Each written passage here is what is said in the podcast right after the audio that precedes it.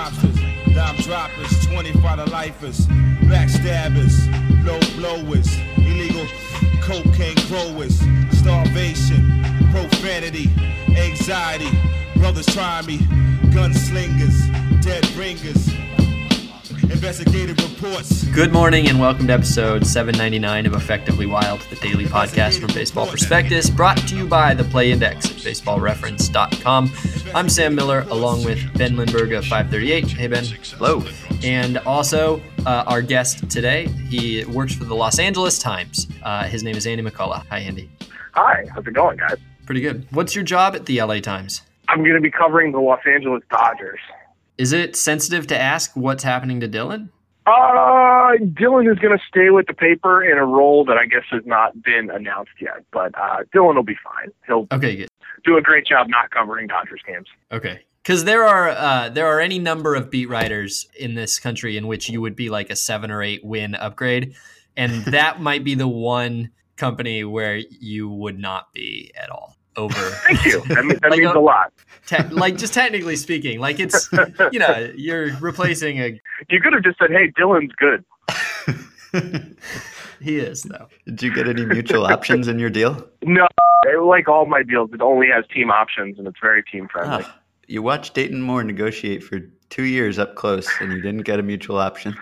I love I love the mutual options, man. Like that's like it, they are so. I mean, they're basically like buyouts, right? They're basically just basically like free money. Um, it seems like you know because you just you just build in a buyout to some fanciful mutual option that will never be struck, and it's just a way to get like an extra million dollars. It's great.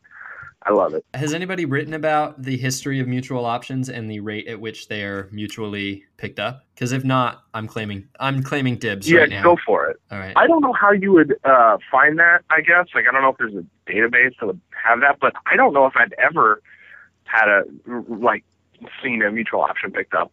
I, if there is, then there's like a famous one. I apologize, but I think they're like you know because obviously if if like the player wants the money, the team doesn't want him, and if the team wants him, the player can get more money from another team. You know what I mean? So it's just yeah. This will be your fourth beat before you turn 30. So you're on like a Octavio Dotel style pace. You're going to just make the rounds of the entire league by the time you're retired. Yeah, that's the goal. Well, either that, or some people have said that if I just keep going westward, I'll uh, I'll end up covering, you know, like the uh, Yomiuri Giants or something, or the Nippon Ham Fighters.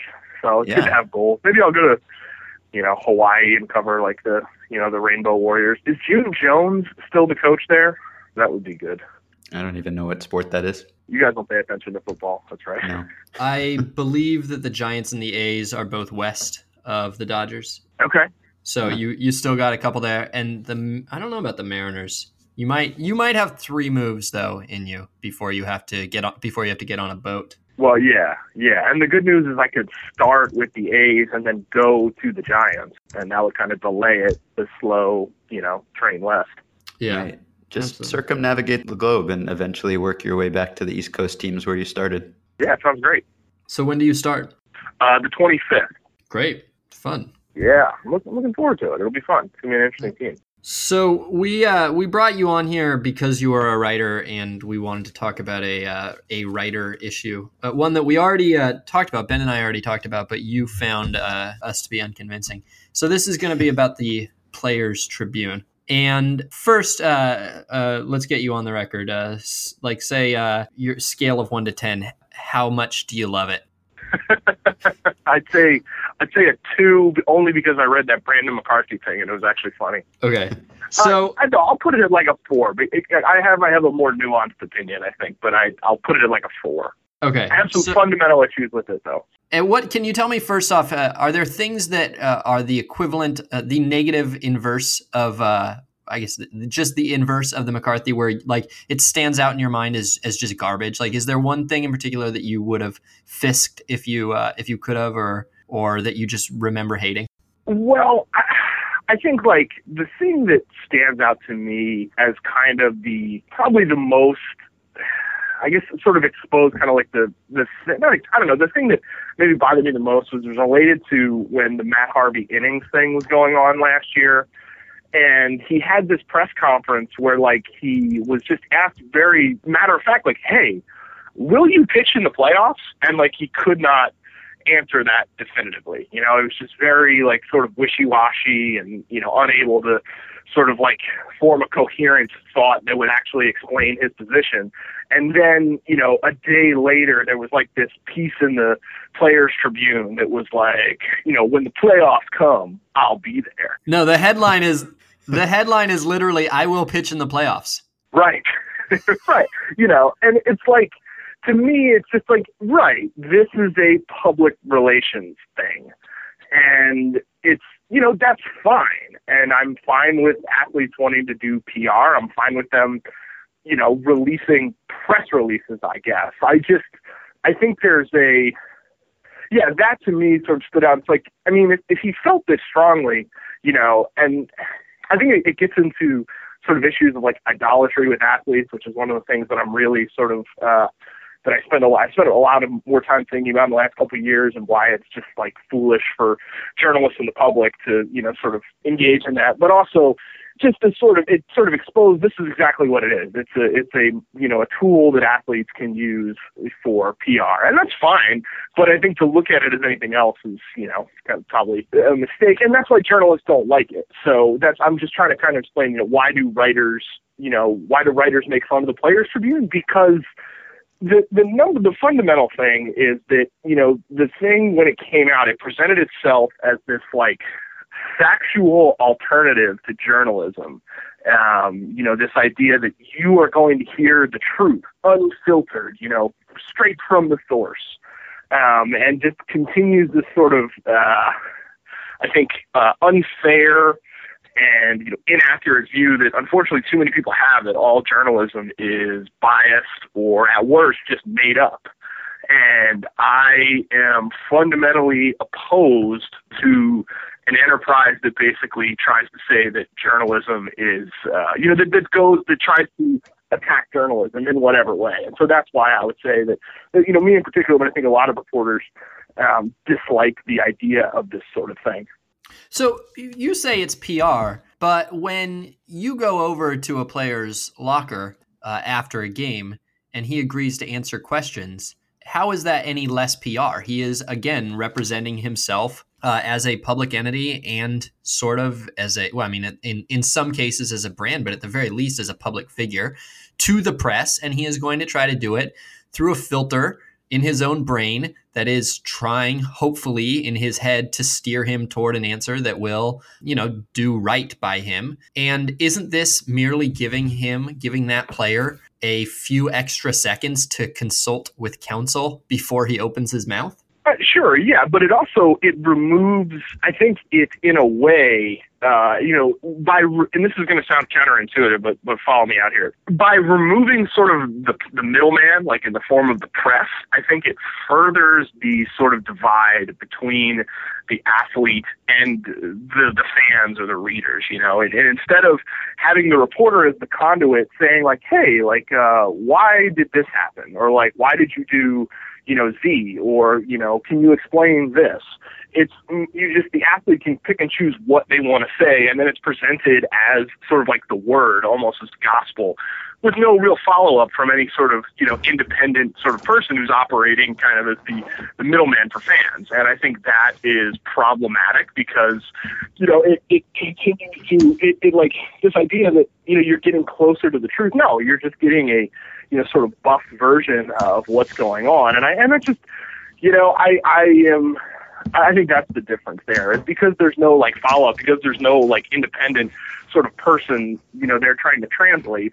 That's what you're losing. Yeah, I don't. I wouldn't argue that it's getting you closer to the truth. I just wouldn't argue that the point of the athlete's role in any of this was ever to get you closer to the truth. You and it is essentially, it seems to me, just fairer to the athlete that I mean, he is engaged in a thing that is, you know, kind of voluntary in a sense.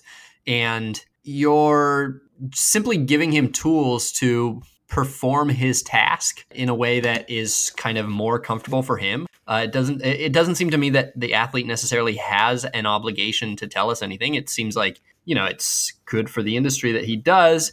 But I don't like. I guess what I'm saying is I don't feel like he's ever. You know, generally speaking, he's ever answering uh, with a presumption of truth anyway. Uh, and we run those quotes from the athlete after the game uh, explaining, you know, all these answers to questions. But I'm saying a lot of words that don't mean anything. This is, I need a, I need. A, You're trying to take a devil's advocate position for a stance that you really don't believe in, so it's difficult. No, it's not. It's I actually, I, I, I really, I don't think that's true. I mean, look, I, I don't want there to be a world in which you can't talk to players, like you, Andy, can't talk to players.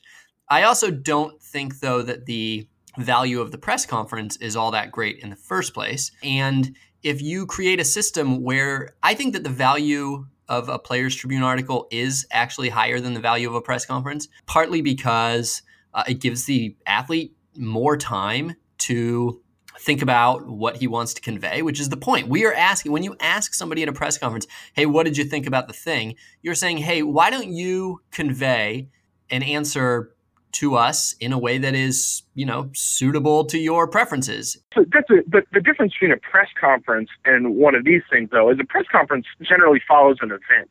You know, it's like, well, why did you hire this coach? Or after, you know, a game, you know, why did you uh, do this? Or, you know, like, so it, it, there's this huge difference between choosing to, and, and I would differentiate, I think, most of the players who do stuff. Like, I think, like, the thing Andrew McCutchen wrote was pretty interesting. Um, you know, thing Brayan Peña wrote about leaving Cuba, uh, I was told was pretty good. I haven't had a chance to read it. So I think there's some value in stories like that. But I think more the, you know, this idea that, like, I thought that, that like, the David Ortiz thing might have been last year where he was, like, complaining about the number of drug tests he's had. Like, I think a lot of times it's sort of, it's just kind of venting or telling these strange, you know, stories that don't necessarily have a, a lot of news value or, you know, things like that. And so, yeah, it's definitely better for the athletes that they get to, you know, answer in like whatever form possible. But I also think, you know, we enter in this construct where, they're paid a large amount of money and fans want to hear from them. And so like the easiest way to do that is, you know, for just have the press in there talking to them because uh, trust me, having talked to some people who have gone through like, you know, like Eric Hosmer did one of these and it was basically like he was interviewed for like, you know, an hour and a half. And then like the person who interviewed him wrote the story and sent it to him like for, you know, approval essentially. And, you know, like that is a way more labor intensive way to say simple things, I think. And and that's sort of, you know, part of it as well. Is that do, but do you think that the article that ran about Eric Hosmer, quote, by Eric Hosmer, was worse than an article that would be written about Eric Hosmer based on the 12 minutes that he gives you, not really trusting you. Not not I don't mean you like you Andy, but that he gives a reporter, not really trusting that reporter, not really knowing what the reporter is going to do with it. I mean, like right now, you're on our podcast, right? And I assume that you feel pretty comfortable. Like, you know, Ben could edit it out if you say something that would be career ending. You know that you're with people who like you and aren't trying to trick you or trip you up or anything like that. And you're probably going to communicate better than you would if I said, and now you're going to be talking to, you know, Morley Safer or something like that. And like, there's something, I think there's something about if you're if you're trying to get the athlete to communicate the experience of being an athlete having him be comfortable having him not be worried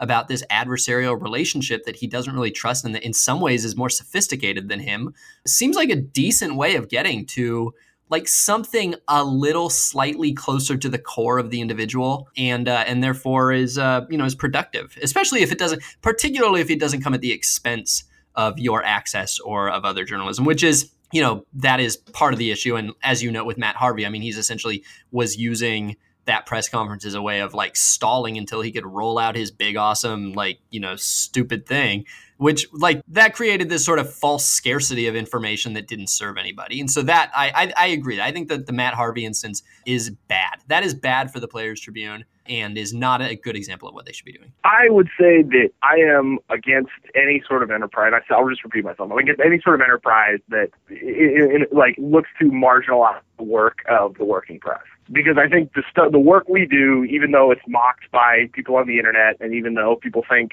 you know, seem to think that game stories don't matter and press conferences don't matter and all this stuff, I think it's actually very important. Um, and I think, you know, to to push that aside, you know, like is going to be a real problem um, for this country in the coming years if you know we continue to lose you know the free and independent press. And so I am against things that you know that look to marginalize the press because I think I think I think journalism is important. I, I mean, and I know that you know that might sound like high-minded, but I really, I really think journalism is a, a really important thing, you know, for this country. Sounds to me like you're just bitter about getting scooped on the Derek Jeter's dog story. That was out there What- what is- for everyone. What was it like? He uh, he got a dog or something? He, he got a dog and, and he likes dogs now. Yeah.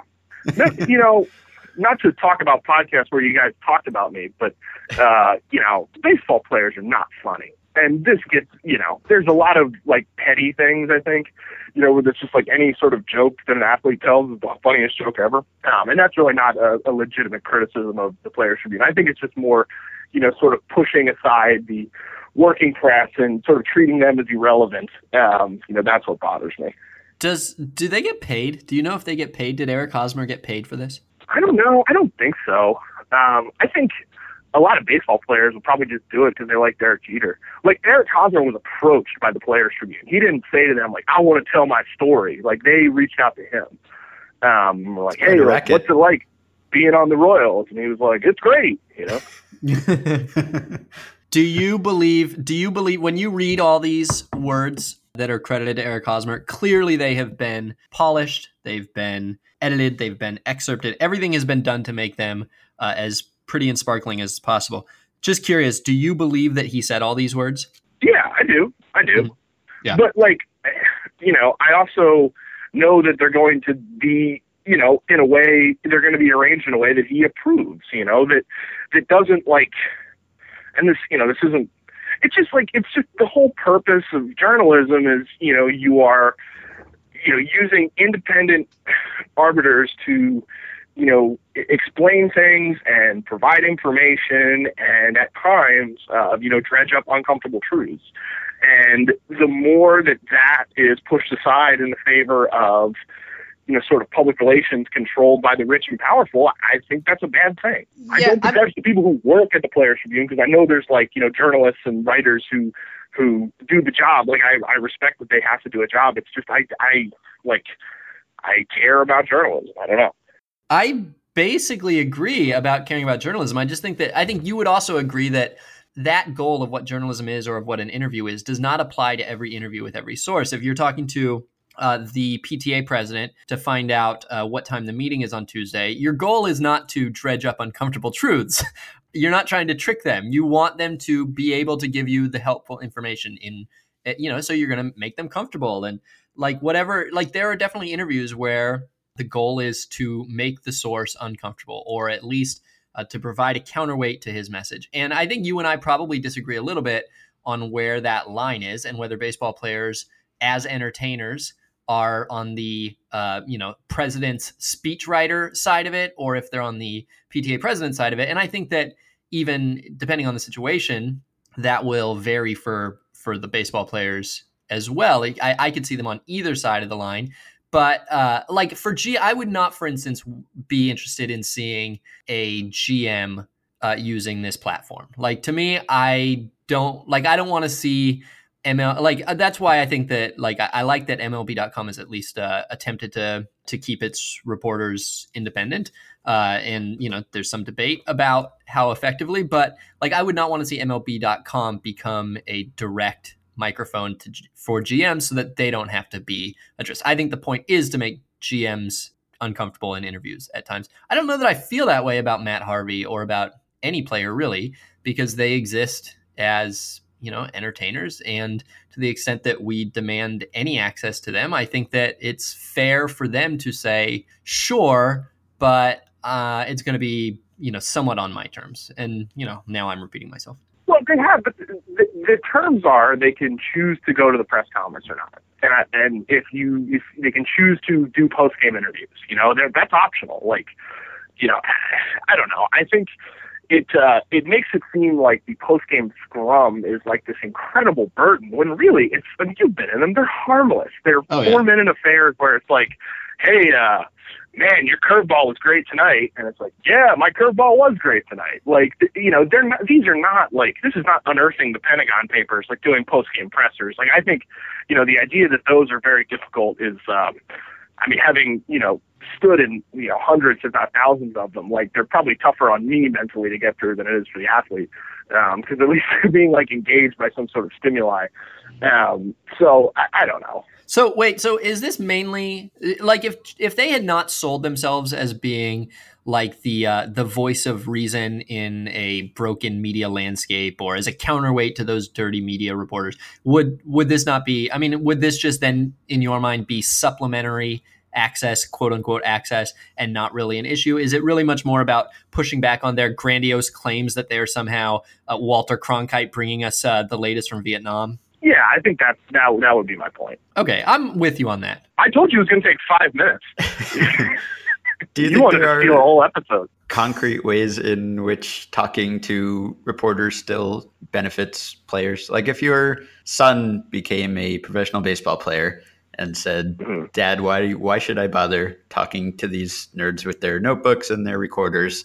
What's in it for me?" Would you be able to to give him a good reason to talk to people? Well, I think it's like any it's like any sort of uh I guess business relationship. Like if you trust someone, like these are I think it's just it's different for athletes because they are public figures and they do have, you know, stories that um, you know, people want to like tell. Like I don't know. I, I don't know if necessarily there's a a huge incentive for um well, I guess that's not true because like Hold on, I'm trying to think. Can you repeat the question? Like, why should athletes talk to me? Essentially, Yeah, I mean, you know, in the age of Twitter and Instagram and team press relations departments and the Players Tribune, why should they just not say no comment, no time for you whenever a reporter asks them? I mean, do they get something tangible out of it? Do they make more money? Are their lives happier? I mean, I, I hope they continue to talk because all of our jobs depend in some extent on their continuing to talk. But why should they continue to talk? I think the Royals almost got an endorsement deal from Clash of Clans when I wrote about how the coaches were all mad at them for playing Clash of Clans all summer. So you know, there's some positives. I think like, is there is there any like real incentive if you can get your your side of a story out um, in a way that I think the most eyeballs will see, even if you have a ton of Twitter followers, you know, whatever. Like, you know, if you come in and do a press conference with a video, you know, you can explain what happened, you know, if there's some sort of controversial thing. But most of the time, I mean, you know, like, is there any incentive for someone like Lorenzo Cain to, you know, sit down with me for half an hour whatever and talk about like his life growing up? Um, I, I don't know. I mean, it might be fun to talk about that sort of stuff in Yeah. a way and like answer questions and, you know, to reminisce and things like that. But I think it's just mostly like this idea that reporters are people too. And reporters have a job to do and our job is important and every person's job is important and to act like the job of reporters is trivial or meaningless i think is demeaning to the people it's demeaning to the profession and it's you know and ultimately it's demeaning to the fans and the readers who kind of rely on reporters for information so i think it's i don't know if there's necessarily a financial incentive but i think if you're you know, doing like the golden rule sort of thing, you should treat people fairly. And if you, you know, if a person asks for your time and, you know, you want to talk to them, you know, there's there's no reason not to. If you don't have time or you don't want to talk to them, just say no and they'll stop coming around. You uh, had the opportunity to try to ask Derek Jeter questions. And of course, Derek Jeter was maybe nobody in history was treated nicer by the media than Derek Jeter. Uh, and perhaps nobody in history was, you know, more skilled at avoiding controversial answers than Derek Jeter. And Derek Jeter had, uh, you know, obviously tons of flattering things written about him. Does it surprise you, having interacted with him in, you know, the way you did, that it is Derek Jeter who is pushing this sort of anti-media disruption company? Well, he didn't go to the, you know, the BBWA writers dinner in New York when they invited him to be the toast of the town uh, a few years ago after his retirement. You know, Mariano Rivera had gone the year before. I think Andy Pettitte's gone a bunch, so it's a pretty big event. Um, I, I don't know. I you'd have to. Am I surprised? No, but I I can't really get into the, you know, the psychoanalysis of it. Let me ask you a different question then. Do you think that Alex Rodriguez will hit 763 home runs? I think Alex Rodriguez is single-handedly trying to save the media by being so exciting and interesting all the time, and so I, I A-Rod is going to save journalism. I think. Will A Rod have a post announcing his retirement on the Players Tribune? Wow. I don't know. I, I don't know. That's a good question. There's like with A Rod, there's no way to predict what he would do. You know, he could he could do it like the the sort of old school way and just like have a press conference one day in spring training, or you know he could do it a newer way. You know, he could do it to announce some sort of business venture. You know, he could. Who knows? I mean, with with Alex, all the options are on board. But I hope he doesn't retire for a long time. I hope he gets that record so I can owe you thirty dollars. Are you looking forward to covering anything in particular about the Dodgers with your journalistic power and integrity? God, I sound like such an asshole on this podcast, don't I? don't worry, Ben can edit it all out. yeah, just don't even don't even run this. Um, I don't know what I was thinking. This is what happens when you have like two weeks off and nothing to do except for try and give away your mattress. I need a mattress. Would you like to come to Kansas City, Missouri, and get one? Probably not cost efficient. All right, fair enough. Uh, I, you know, I think the Dodgers are going to be an interesting club. The West is definitely, you know, might, it, you know, there's a lot of improvement, obviously, with the D-backs and the Giants. So I think that, you know, will make the games pretty compelling. Um, you know, and the, the Rockies got Gerardo Parra, so they're loading up and so it'll be uh, it'll be interesting to see what the division looks like. I'm I'm curious with how they unveil their pitching staff, and you know, just kind of they're a very creative club, so they they're going to do a lot more as the year goes on. So I'm just uh, every year I come in just like people ask like, what are you interested in this year? I just I just want to see how they play. You know, like I'd like to see how they play and then go from there, trying to figure out what to make of it. I don't come in with grand visions of you know what to expect or what not to expect. I'm just I'd like to see what happens when the games actually start. Can you write a story on how a front office with six GMs work, so that Sam and I can stop speculating about it? I, I yeah, that's uh, it's interesting, man. It's it's it's interesting. I think. Uh, I think the points you guys have brought up, that just having like that much bandwidth spread across all the people, and to, to you know, con- you know, pe- like the Mets had this for you know a few years. It's it's stopped now, obviously with Paul DePodesta leaving. But like, you know, J.P. Ricciardi would be in charge of getting in touch with certain people on trades, and DePodesta would be in charge with other people. You know, like I remember when they did the Beltran trade, like J.P. Ricciardi did a lot of early talks with um who was it? With it might have been Bobby Evans. No, someone. It was someone like below Bobby Evans, I guess, with the Giants. Um, but like he was really vital to sort of getting that uh, legwork done. So I think there's, you know, they, they can use those relationships to to build things. And it's good to have smart people around. You know, yeah, like that's always good. I would think so. Any dirt you can dish on the Royals now that you no longer have to see them? no, no, no. They're uh, they're going to be a good team.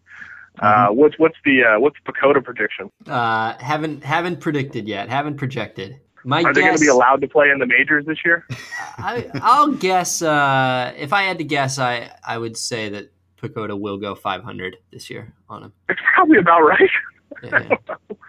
I, they, I mean, it seems like maybe I'm wrong, but don't they seem like the best team in the American League, or am I wrong? I don't know. I mean, Blue Jays, and then Ben's on record as saying the Indians, and I mean the Astros are a really good team. Astros, yeah, for sure. The Astros. The Blue Jays, I don't know. They lost their best pitcher. It's hard to see Donaldson being that good again. Man, mop up man. Price was a mop up man. That's true. That's true. Where will they find a sixth inning guy? uh, what a man! I uh, what a weird way they used him in the playoffs. I don't. I'd be really curious to know what was going on there. Uh, if only, if only we had a free press. oh man, Where's you know the what? Players Tribune piece from David Price on I, how he was handled? That's the thing. I these are the questions I want to know. They ran a Jose Bautista story. Why I flipped the bat? Because you were excited. Duh. I don't need to count the words on this. Like, like, why'd you flip the bat? Because you hit the biggest home run ever. It was awesome. Not like God, stuff like that. You know, just like what the, you know. yeah, yeah. I'm going to pitch in the playoffs. You know, you had a press conference yesterday. Anyway. so you are at McCullough Times now on Twitter. Yeah. Have you, have you tried yeah. to acquire at Andy McCullough from the gentleman with 23 followers who's squatting on it? No, I haven't. I don't want to go through like the embarrassment of like actually DMing the guy, you know? and did you ask the Times if they would change their name to the Star? That's what I should have done. That's what I should have done. At Andy McCullough has a Bill Murray as Steve Zissou profile picture. One of my favorite Wes Anderson movies. Bad taste. Ah, I know. he works for like slightly stupid records too, which is interesting. Yeah. You'd think he'd just give it to you just because of your musical taste or something. I okay. Do you really like Smash Mouth?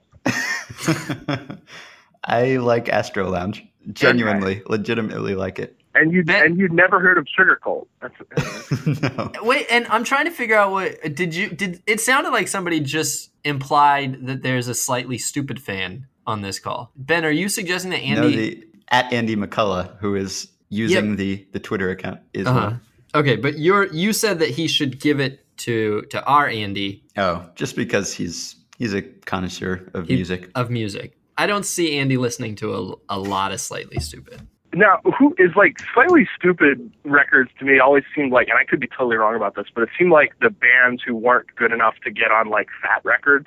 Slightly Stoopid is basically a Sublime cover band with a uh, with you know their own songs, but basically a Sublime cover band with a, a bit more emphasis on weed, which is already Oh, quite an achievement. And I'm guessing uh, Stoopid Records is I, I, I'm guessing their their label for signing local weed rock ska bands. oh. See, I would have thought they'd play like they put out like Millencolin or something like that. They might have, but I doubt it. They're, they're a m- chill, they're a chiller vibe than that. Hey, were the guys from Sugarcult cool? Yeah, they were. I mean, you know, I was I was I was media and I was asking them questions, and so you know, it was just a ba- it was just PR. If only there had been the Pop Punk Tribune back then. exactly. Could you imagine the stuff that Jordan Pundik from New Found Glory would have written on the Pop Punk Tribune in 2002? Man, he would have had some stories about Gainesville. It could have been like New Found Glory colon We will play Warp Tour. Like, oh man, that'd be amazing. What's the soundtrack to your weeks between beat writing? I I don't know. I've been listening to uh to this band called uh Touche Amore. They're like a hardcore sort of band. I've been listening to uh Kowloon Walled City a lot. Oh, That uh yeah, that Ian Miller. Ian Miller does. Yeah, that record's great. Um, I don't know if you guys like more metal stuff, but that that record's really good. I don't know. I'm still, I I just try and listen to a lot of new music, um, but I kind of like listen to it and then discard it, and so I'm not, um, which is probably an ineffective strategy. I guess my problem is I don't play video games anymore, so I don't like sit around just listening to music, playing video games, and memorizing all the lyrics. So now Uh-huh. I kind of like it's just in one ear and out the other. So maybe I should start playing video games again. I recommend that. Stoopid Records has produced 16 albums. 11 of them are by Slightly Stoopid, and uh, the description. the description is: We thought it would be good to have our own independent label, like Sublime showed us back in the day with Skunk Records. These guys love Sublime. They do love Sublime, yeah. I mean, really, it is. It is an impression. It is an homage. All right. Well, you can read Andy McCullough on the Dodgers at the Los Angeles Times. You can read about his musical tastes at the Springsteen Tribune, the only independent beat Oh, writer site God. for musical recommendations. That is offensive. I like, you know, Springsteen's all right. I'll go on the record and say it. Springsteen's all right. Okay. And I you like can Springsteen. follow him at McCullough Times, unless at Andy McCullough is listening and wants to hand over that account. But if not, If he was, he's probably super offended by what we were saying. Slightly Stoopid. that's true. You may have just hurt your chances. I had a slight. I had a Slightly Stoopid album at one point. Yeah, that doesn't shock me. No, I was like uh, 20, and I was real. I when I was 17, I was so into Sublime. Like I, if if I if it had been legal, I would have a Sublime tattoo right now. But I was only 17. Oh my god. Is Sublime a good band? I think that they are. I think Sublime actually was very musically talented, but they were, you know, like they were horrible people. And so you have to sort of like now that you're a grown up and you listen to the things that they're interested in, like you see how much of their lives they invested in this lifestyle that you just find like not that interesting or appealing. You have to get past that. But I think that there's some real music there. What is like the issue, like sort of like casual misogyny and stuff like that? Oh yeah, definitely casual misogyny. I mean, they're- they're just not. There's just not. They're not living for anything, you know. Or have you guys, uh, have you guys by any chance gone on Netflix and watched uh, Delirious with Eddie Murphy? Oh my gosh, it's disgusting, right? Like, how does it? I, I, I turned that on last night. The first segment is the most offensive thing I- imaginable. It really is. It's horrifying. I know. I was I was caught off guard. Like I, you know, I'm not I'm not one to like. uh I'm trying to figure out how to thread the needle between saying I'm not like a prude and not saying like I say like slurs. Uh, I guess what I would say is like I'm not easily offended. Like I cover baseball for a living, but I was like caught off guard by how offensive this was. Like it was rough. Yeah. Huh, poor Mr. T. All right, Andy, thank you as always. I have a good one, guys. Okay. You can email us at podcast at baseballprospectus.com. Facebook group is at facebook.com slash groups slash effectively wild. And you can rate and review and subscribe to the show on iTunes. Support our sponsor, the Play Index, at baseballreference.com. Use the coupon code BP when you subscribe to get the discounted price of $30 on a one year subscription. We'll be back tomorrow. Mr.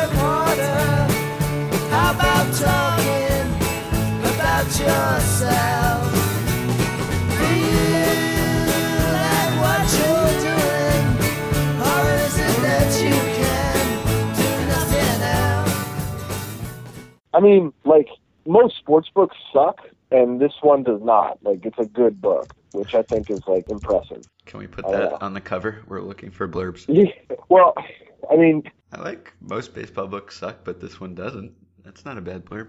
Yeah, that's fair. That's fair.